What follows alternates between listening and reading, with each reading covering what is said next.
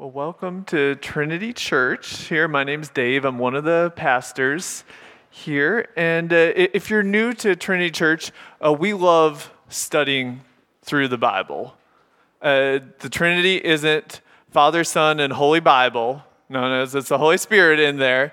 But uh, our uh, passion for the Bible is actually derivative of our love for our triune God, Father, Son, and Spirit that we believe God has spoken, and therefore we want to listen very carefully to every word he has said. Uh, typically, we preach through uh, books of the Bible uh, because what we, we believe it, it is helpful for us as a church. It's not helpful for us to hijack a verse here, hijack another verse there, preach a very a therapeutic uh, lesson on how to fix broken relationships in your life, how to make your, your marriage uh, better. Uh, we, we come to the atti- with the attitude to God's word that we want to hear what God says uh, because you, you don't need to hear what I think about bacon or the value of Red Bull or the, how the Packers are going to win next week that's a very little value to you. Uh, God's truth is, is what's of ultimate value, and it is very applicable uh, to our lives. Uh, if you didn't receive a listening guide, you can lift your hand up. Alex will get you one from the back, has a place to take uh, notes and scripture uh, passage for us today. Um, but just to give you a little context, so we're in the Old Testament. So that's the first uh, approximate two thirds of uh, your Bible, which leads up to and prepares for the coming of Jesus. Uh, Jesus divides the Old Testament into the law, the prophets, and the writings, and uh, explains that they all concern him. You know, without the Old Testament, we'd have no context for why Jesus came, what he came uh, to do. And, and we're in uh, the book of Daniel in the Old Testament uh, writings, uh, written some uh, 2,500 plus uh, years ago. reminder of the context in this time that God's people were in exile. This was a very difficult time for them. Felt like they had lost their identity. They were strangers in a strange land.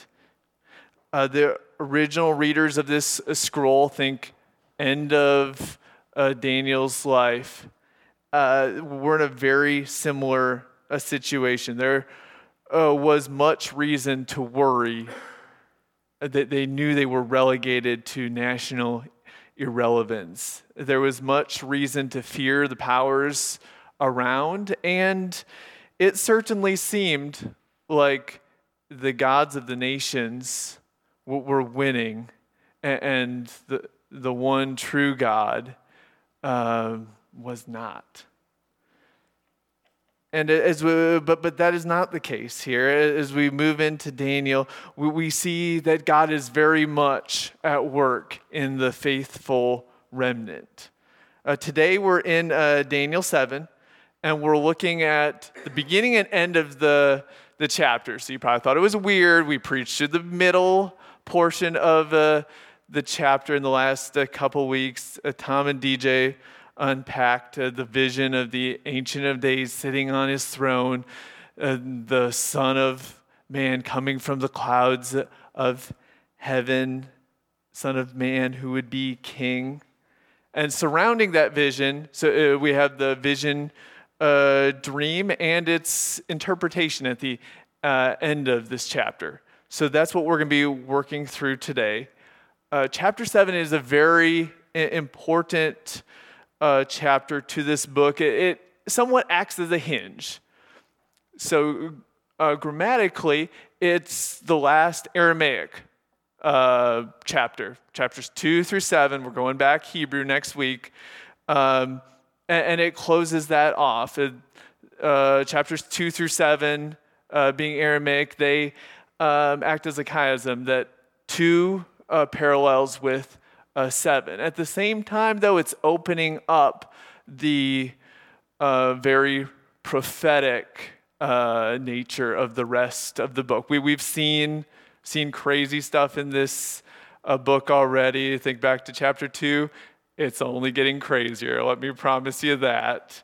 Uh, as elders, we had a, a text conversation this past week of what in the world does this mean? It's, it, it's getting uh, very, very crazy. But, you know, we're, we're committed to studying all of God's Word.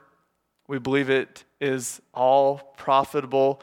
Uh, 2 Timothy 3 All scripture is breathed out by God and profitable for teaching, for reproof, for correction, for instruction in righteousness. Uh, even passages that are not easy, like uh, this one. So uh, let's dig in. Daniel 7. We're going to read the whole uh, chapter. In the first year of Belshazzar, king of Babylon, Daniel saw a dream and visions of his head as he lay in his bed. Then he wrote down the dream and told the sum of the matter.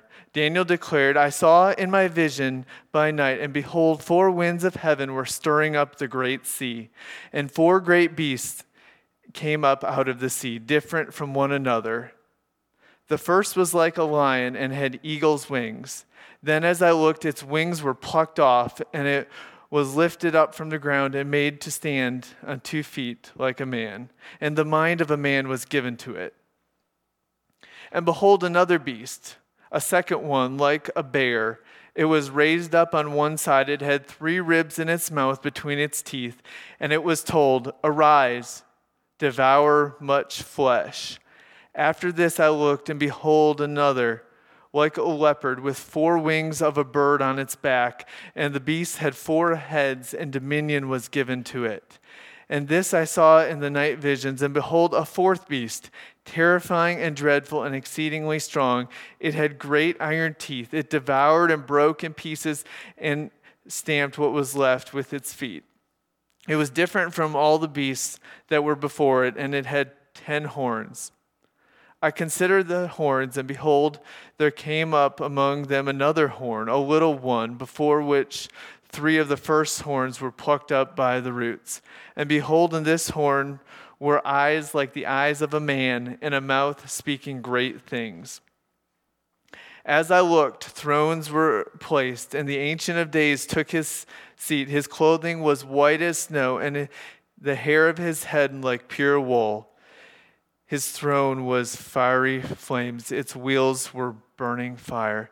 A stream of fire is- issued and came out from before him. A thousand thousand served him, and ten thousand times ten thousand stood before him.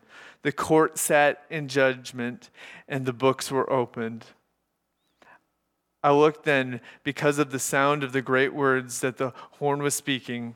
And as I looked, the beast was killed and its body destroyed and given over to be burned with fire. As for the rest of the beasts, their dominion was taken away, but their lives were prolonged for a season and a time.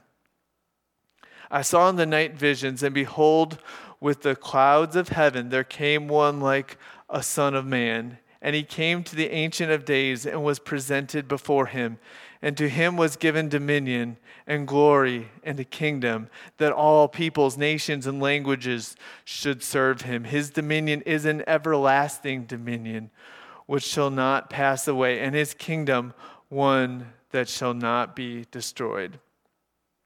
As for me, Daniel, my spirit within me was anxious, and the visions of my head alarmed me. I approached one of those who stood there and asked him the truth concerning all this. So he told me and made known to me the interpretation of the things. These four great beasts are four kings who shall arise out of the earth, but the saints of the Most High shall receive the kingdom and possess the kingdom forever, forever and ever. Then I desired to know the truth about the fourth beast, which was different from all the rest, exceedingly terrifying, with its teeth of iron and claws of bronze, and of which devoured and broke in pieces and stamped what was left with its feet. And about the ten horns that were on its head, and the other horn that came up, and before which three of them fell. The horn that had eyes and a mouth that spoke great things, and that seemed greater than its companions.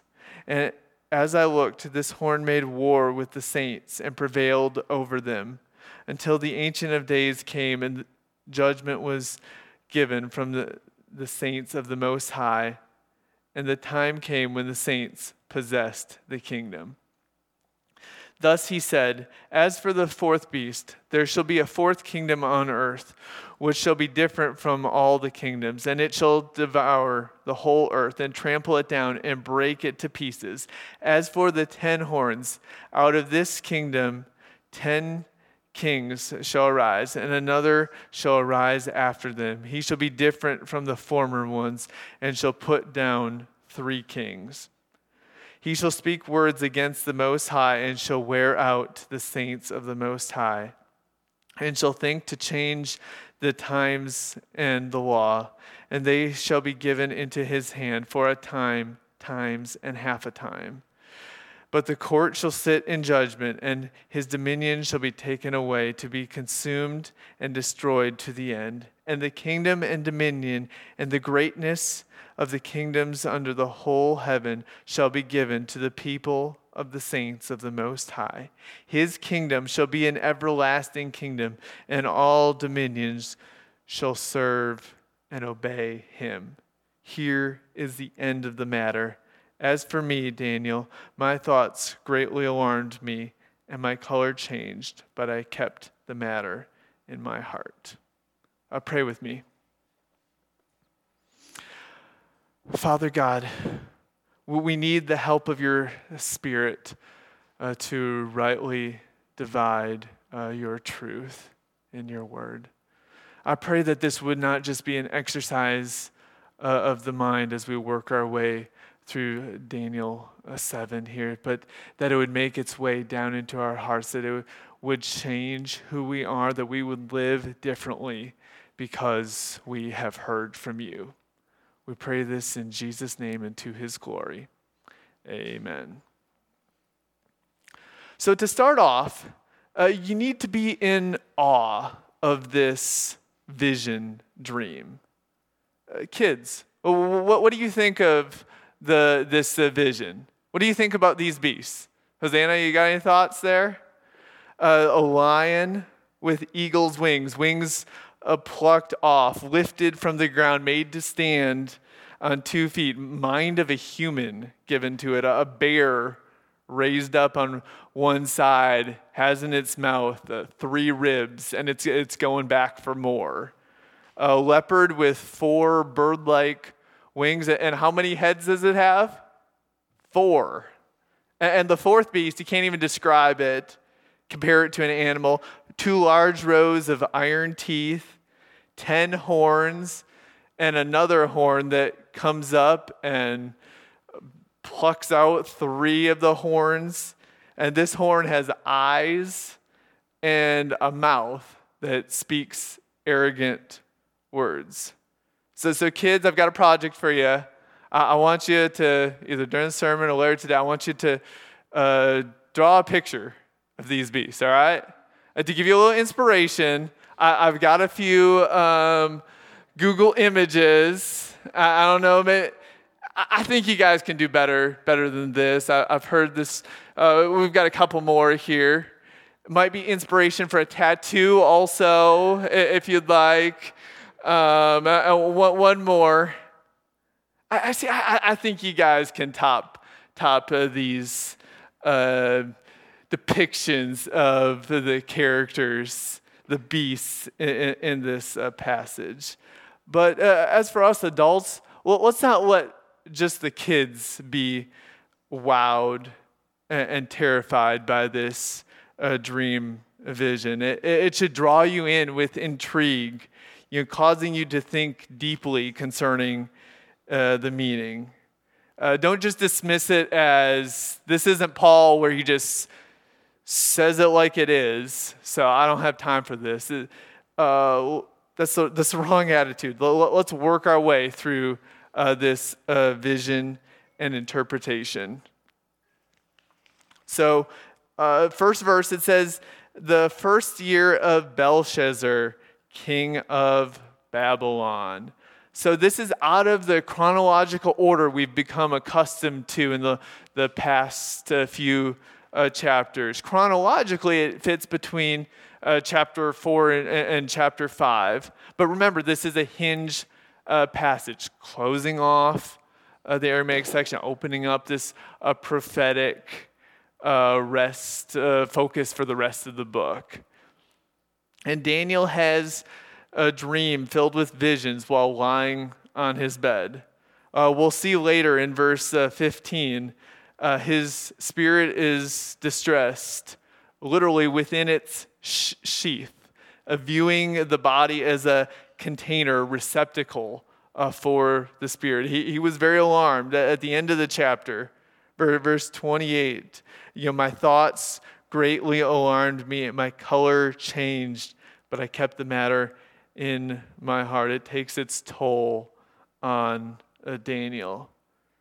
And, and, then we get uh, here a summary uh, of the content of the dream. We have four winds of the sky, one, one coming from each direction of the compass, meaning winds all over uh, the earth, stirring up the great sea. So the sea is unnamed here. Obviously, uh, the original readers that there would be one sea that they would uh, think of, the Mediterranean Sea. But if we focus primarily on geographical identification of this sea, we'll miss the purpose this unnamed sea plays in this uh, dream. as opposed to these beasts coming from, say, the heavens, like the we talked about last week that the Son of Man uh, comes. The Old Testament views the sea as a symbol of chaos, of evil. Uh, Revelation 21 uh, in the new heaven, new earth, uh, the sea is no more. Not saying that there's no body of water other than rivers. Uh, the idea is that there's no more chaos. Evil is finally and forever defeated. And it's very appropriate what, what comes from the sea. What, what comes up from them, we have four beasts. So there's two different ways Daniel could have presented this. He could have given a very generic description of the beasts and focused on his own like personal reaction and how terrified he was. He, he doesn't do that. He gives a little bit of uh, the toll it uh, took on, on him, but he primarily focuses on uh, the descriptions of this beast, that they are jarring. This vivid portrayal of the beast elicits the appropriate response uh, from the readers. Uh, that they're not, the, this uh, vision dream isn't designed to be in, interpreted by us out on the patio drinking beer on a, on a Saturday night, just kicking around what in the world could these beasts mean, it's designed to be interpreted by those who feel a sense of terror, who are emotionally invested in this story, feel the alarming nature, the terror of these beasts. And, and before we get into the four beasts, uh, let me give you in full disclosure uh, so I interpret this with chapter 2. Um, each chapter reveals uh, different details. Chapter 2, from a human per- perspective. Um, chapter 7, take from a divine perspective. But, but I'm convinced they're describing the same uh, kingdoms, kings. And, and you also, before we get into here, have to see the close connection between king and uh, kingdom uh, that this uh, passage employs.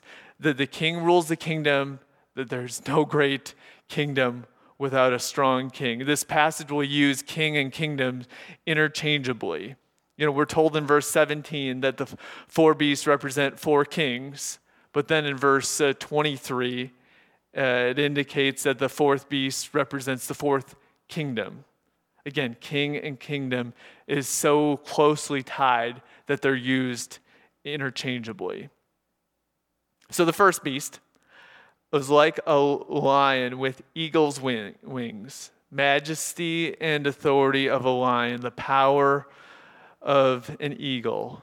So I, I take this to be uh, Babylon and King Nebuchadnezzar, the idea of, of plucking off wings and made to stand like a man. Uh, seems like a very apt description of uh, what we uh, saw just a couple weeks ago uh, of the proud king whom uh, God humbled and uh, sent him uh, roaming like a beast uh, for a time until he recognized that the King of heaven rules. Second beast here, like a bear, and this bear isn't taking a nap, isn't going to hibernation. It's raised up on one side. It has three ribs in its mouth and it isn't satisfied. It's ready to pounce. It's going back for more. I, take this to be uh, Medo Persia. Uh, certainly, the description here is generic enough and could fit multiple uh, kingdoms. That's where the parallel in uh, chapter 2 um, comes in. And this, the, the four uh, ribs in its mouth, uh, very well could be a reference to uh, the Persian conquest of Lydia, Egypt, and uh, uh, Babylon. Third beast, like a leopard. Leopards known for their sudden, unexpected attacks. And it has four wings of a bird, really, really fast, and four heads uh, looking in all directions uh, for its next prey. And dominion is given to it. Definitely fits Greece uh, under Alexander's rule and his conquests. And, and the four heads uh, very well could be a reference to the fourfold division of his empire at his death. And then the fourth beast. You can't uh, find a simile to uh, compare this beast to dreadful, strong nature of this beast, great iron teeth, uh, so which sounds awfully like that uh, a fourth building material of the statue in uh, chapter 2. O- only here the image is ruthless. It's not just a statue uh, crumbling. It has 10 horns, horns used by animals for both self defense and for attacking, but it has uh, looking awfully weird, has five times the normal number of horns. Extraordinary power, completeness of that power. And then this little horn comes and uproots three horns, some of the horns. You know, I, I get how a horn could uproot one horn or even two, but three horns is quite a feat, is quite powerful. And the eyes like human eyes. Suggests uh, intelligence, ability to observe uh, very well. Its mouth, speaking great things, speaks to its arrogance. And this fits very well the description uh, we see in history of Rome. Uh, given that the angel interprets the ten horns to indicate uh, ten rulers, we, we can definitely see this active in the Roman Empire. But, but you see also that this passage isn't um, too interested in expanding on the identity of these ten horns. It uh, goes in more detail to this little horn who blasphemes against God, wages war against and harasses the saints of the Most High, uh, tries to get rid of calendar and law. And as you can imagine, interpreters have a wide variety of opinions on this uh, little horn.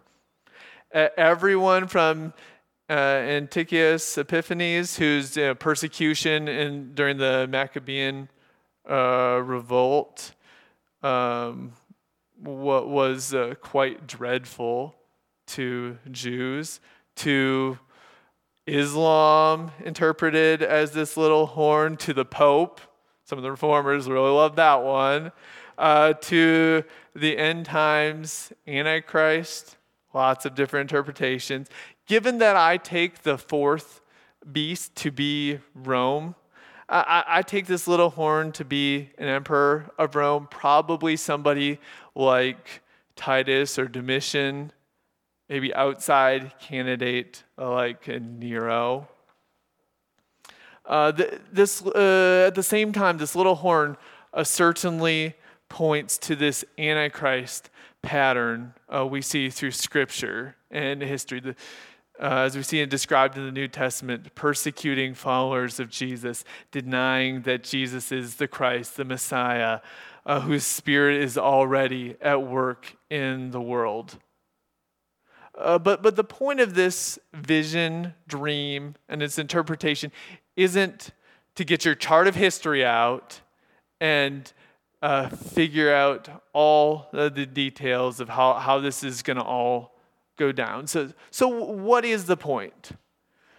Well, uh, let me help us see it in a way that aids our, our own uh, personal study uh, uh of God's Word.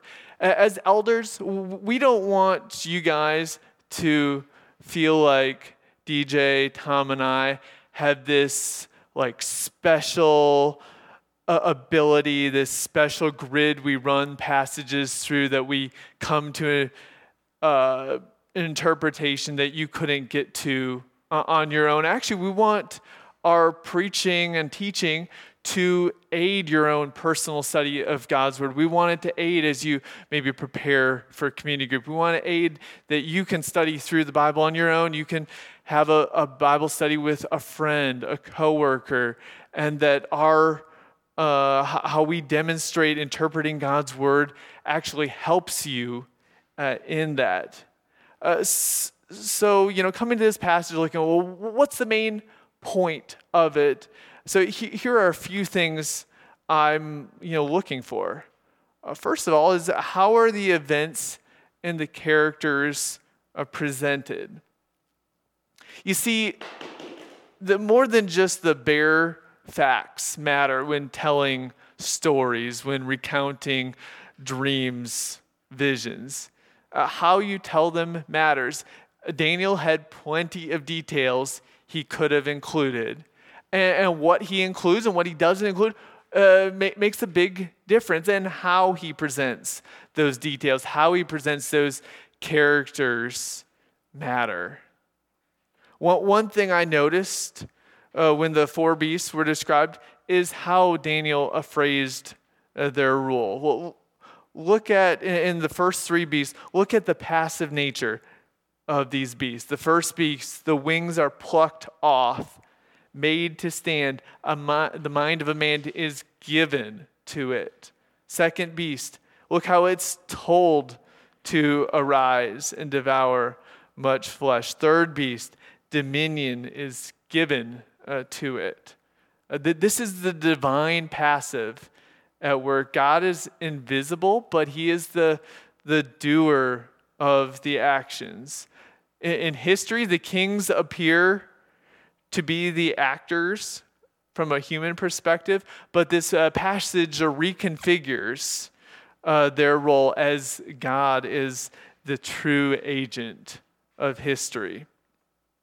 But, but then look how the fourth beast is portrayed. We see divine activity is noticeably absent. Uh, this beast abs- asserts its power and authority. But then look how our God crushes this beast in the little horn. Look at uh, verse 11. I looked then because of the sound of the great works that the horn was speaking, and as I looked, the beast was killed and its body destroyed and given over to be burned with fire. Verse 21 As I looked, this horn made war with the saints and prevailed over them until the Ancient of Days came, came and judgment was given for the saints of the Most High, and the time came when the saints possessed the kingdom. Verse 26 But the court shall sit in judgment, and his dominion shall be taken away to be consumed and destroyed to uh, the end. And, and look at uh, right before that, verse 25, uh, how it sets up verse 26. He shall speak words against the Most High, and shall wear out the saints of the Most High, and shall think to change the times and the law. And they shall be given into his hand for a time, times, and half a time. They shall be given into his hand. God gives into the little horn's hand for a predetermined time. God is in full control, and in the end, he destroys his enemies, which leads us to the truth that our God is in sovereign control over all kingdoms, and he crushes his enemies. Uh, do, do you believe that truth here today? Daniel's original audience desperately needed to hear it, and we need to be reminded of it too. Why? Well, it doesn't really look like this truth is active in our world today. Uh, have you ever watched the news lately? Or not even lately. It's very similar, just different, different names. There, there are a few different things going on, same idea. Uh, and have you ever realized how depressing the nightly news can become with you know who killed who who's going to jail for what who threatened who basically how our world is coming undone? And and, and you've seen they, they understand this the, the networks do uh, how they try to portray some hope inserting some feel good uh, stories of you know people making a difference in our world and, and, I enjoy hearing those. And, those are, are, definitely a good thing. Uh, but but that, that hope doesn't have a root that goes down deep enough because it, it the good seems to be outweighed you know shooting after a shooting but but we have a different narrative our god is in full control and he conquers his enemies. That is true hope. Our God's sovereign uh, control, even closer to home, is that uh, you know God has God has set up the boss He has uh, placed over you at work. He is in full control of that person.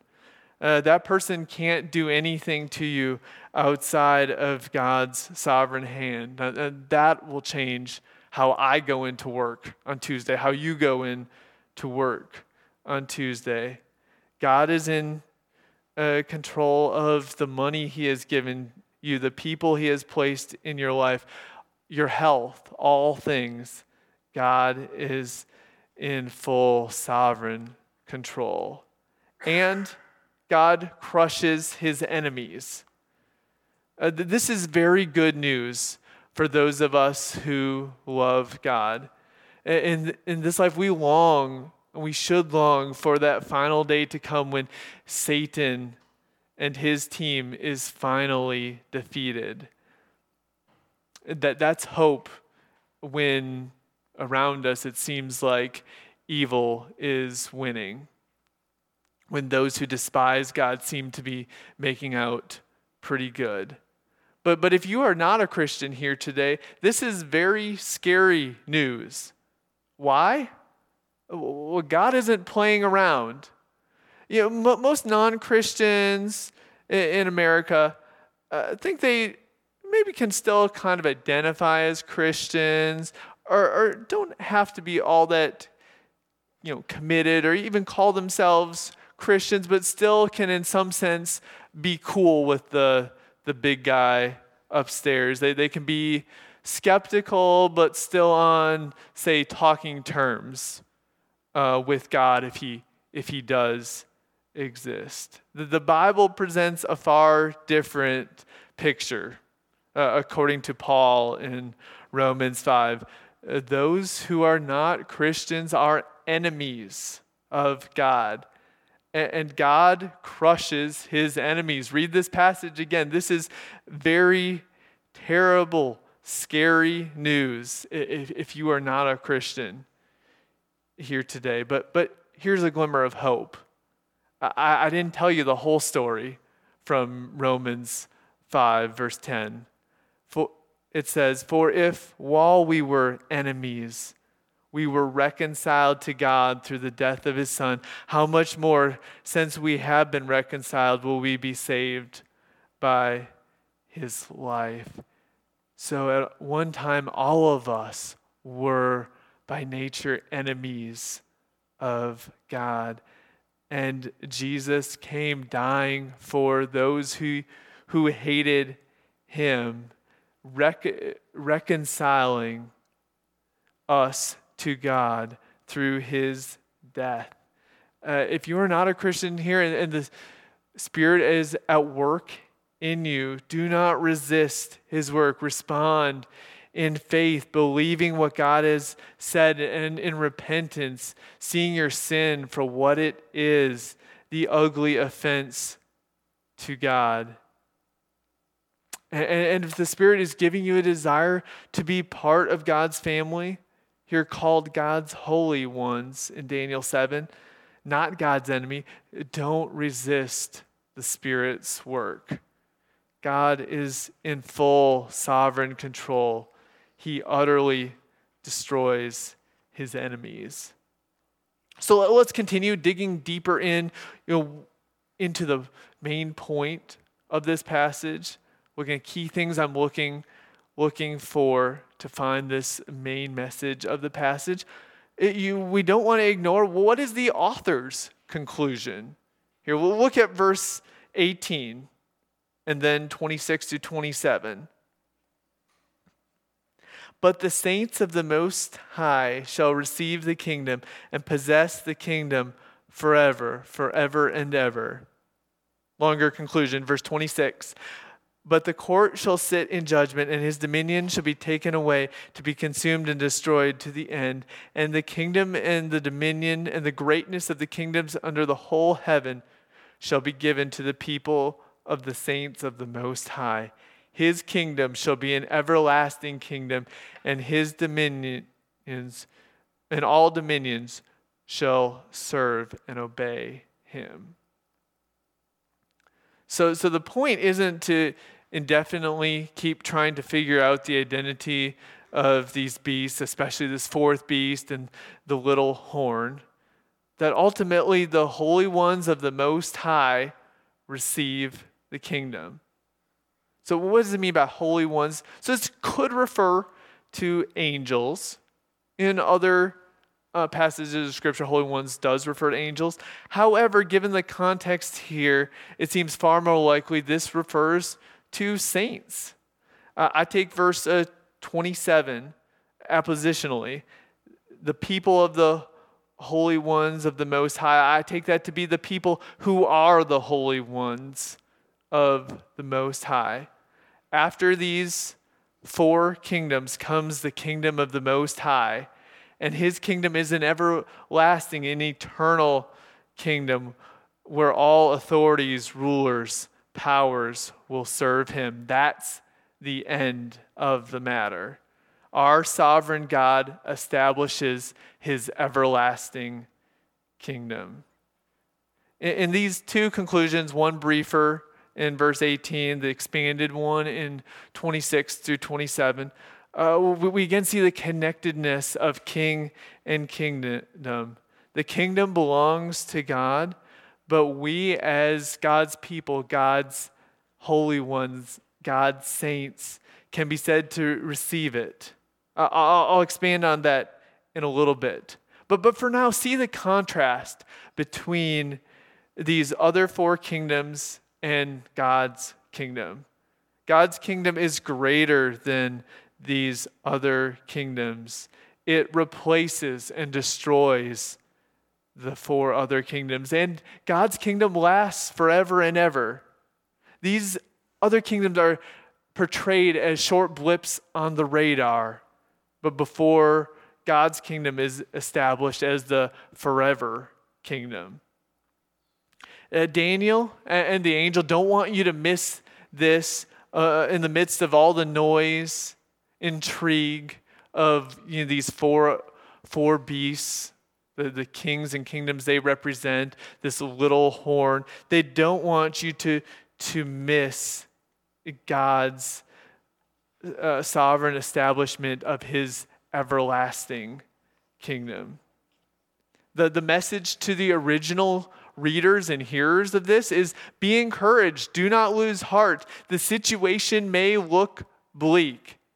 You, you may have a whole lot more questions than you have answers, but know where this is all going God's eternal kingdom. So, so where are we now in relation to uh, God's kingdom? Uh, one of my favorite passages in the New Testament on this, uh, Luke 7. And when the men had come to him, they said, John the Baptist has sent us to you, saying, Are you the one who is to come, or shall we look for another? In that hour, he healed many people of diseases and plagues and evil spirits, and on many who were blind, he bestowed sight.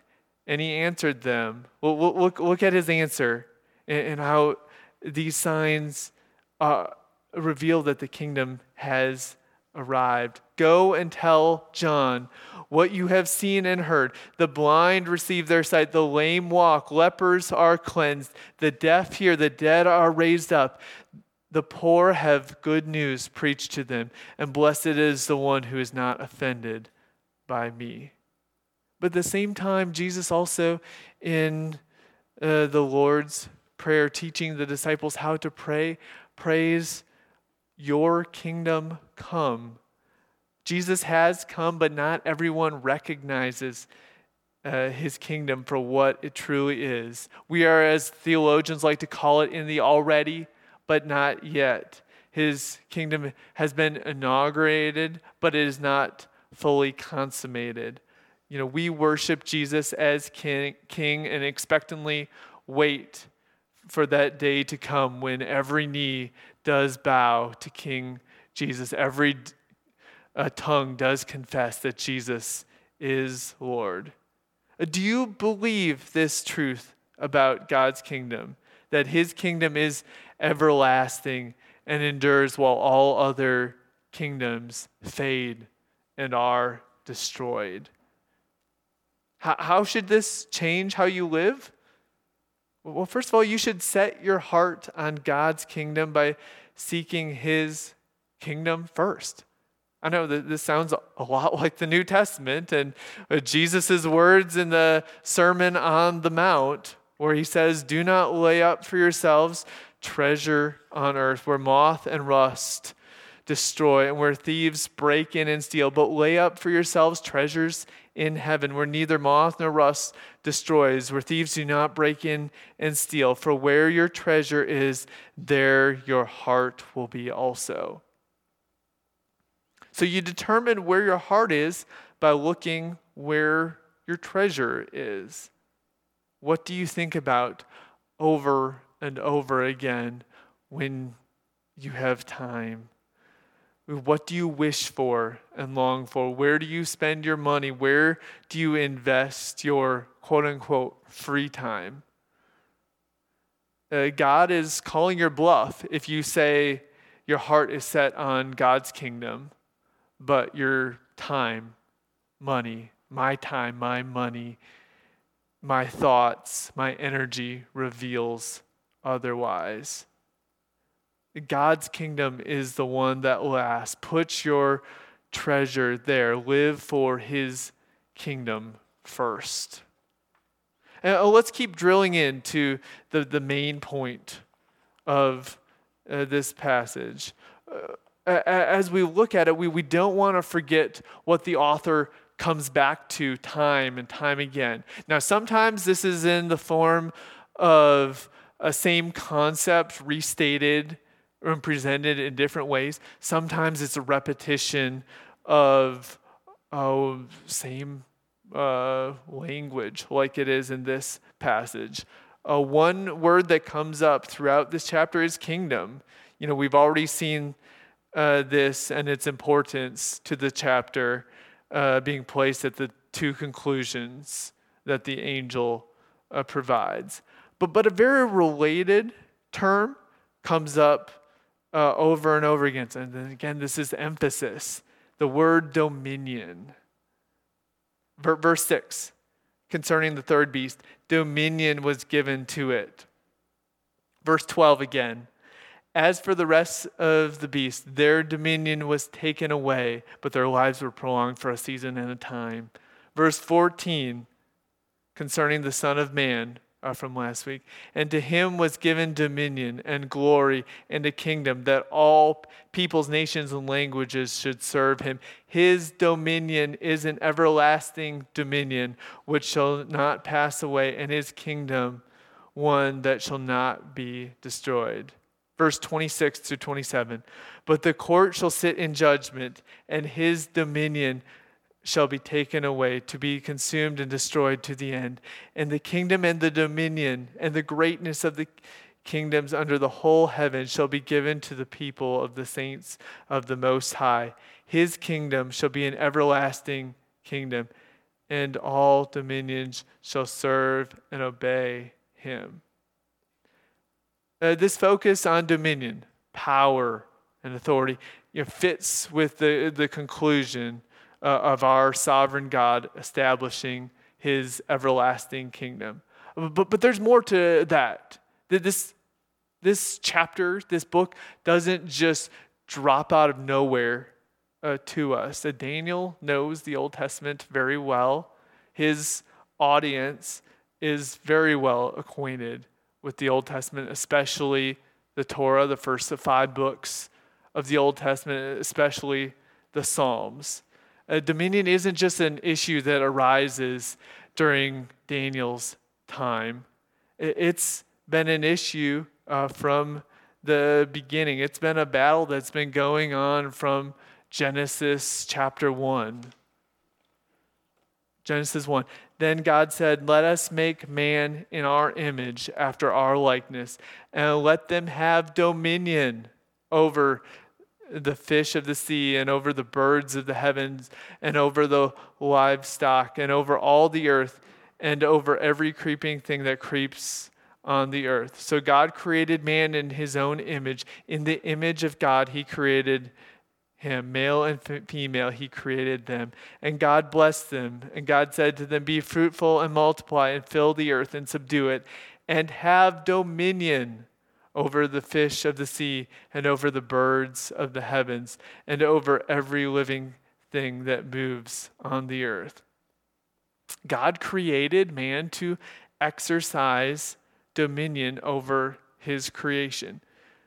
Uh, being made in the image of God, humans were to act as God's vice regents.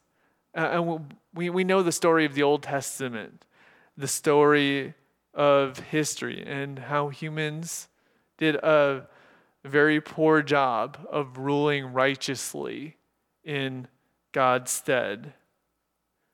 And we see in uh, Psalm 8, David echoes this goal of dominion, a man ruling as God's vice regents.